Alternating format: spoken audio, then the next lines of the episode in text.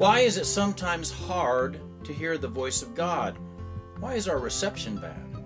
Redeeming the Time Brothers podcast, a podcast by Gene Kissinger and Norman Kissinger, two brothers who spent their lives in ministry and raising large families. Our desire is provide a digital place for those who long to belong. And as always, we want to leave a nightlight on for you.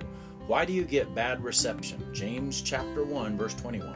Wherefore lay apart all filthiness and superfluity of naughtiness and with with me and receive with meekness the engrafted word which is able to save your souls.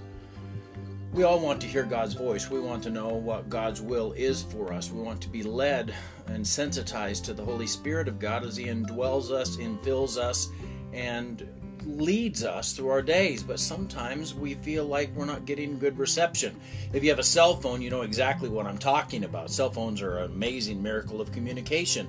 You and I can reach anybody around the world, but sometimes if you're inside a tunnel or you're in a mountainous region or you're inside a large massive brick building and in the bowels of that building you get no bars no reception. And your boss may be trying to get a hold of you frantically but he can't get you because you have no reception. So what exactly is it that blocks our reception from god? Now god's God's signal strength is very, very strong. God has the ability to communicate with us anytime, anywhere, but we're not always tuned in to Him. Let me su- suggest some things that can make, mar our reception in hearing the voice of God and understanding His specific will for our life. Number one is pride. Pride is the idea that you don't need God's help in your life, you can do it yourself. I did it my way, Frank Sinatra sang, and unfortunately, that's become an anthem that many people have picked up for their own lives. Pride will stop you from hearing the voice of God because you're not going to waste time talking to somebody who thinks they already know it all.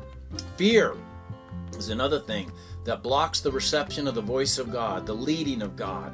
When you and I live in fear, we're not listening to God anymore, just like the 10 spies of the 12 that went into the promised land, 10 came back with a fearful report.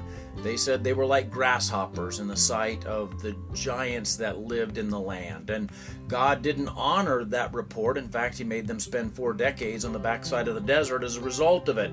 So, fear will block your reception of the voice and will of God. And then bitterness will block your reception of the voice and will of God. It'll stop you from receiving from Him. If I'm holding in my heart, a bitterness towards others, then I'm not going to be able to receive the wisdom and love of God because that bitterness serves as a blockade to God's power and God's wisdom flowing through my life. So lay apart all filthiness and superfluity of naughtiness and receive with meekness the engrafted word of God, which is able to save your souls. Let's pray.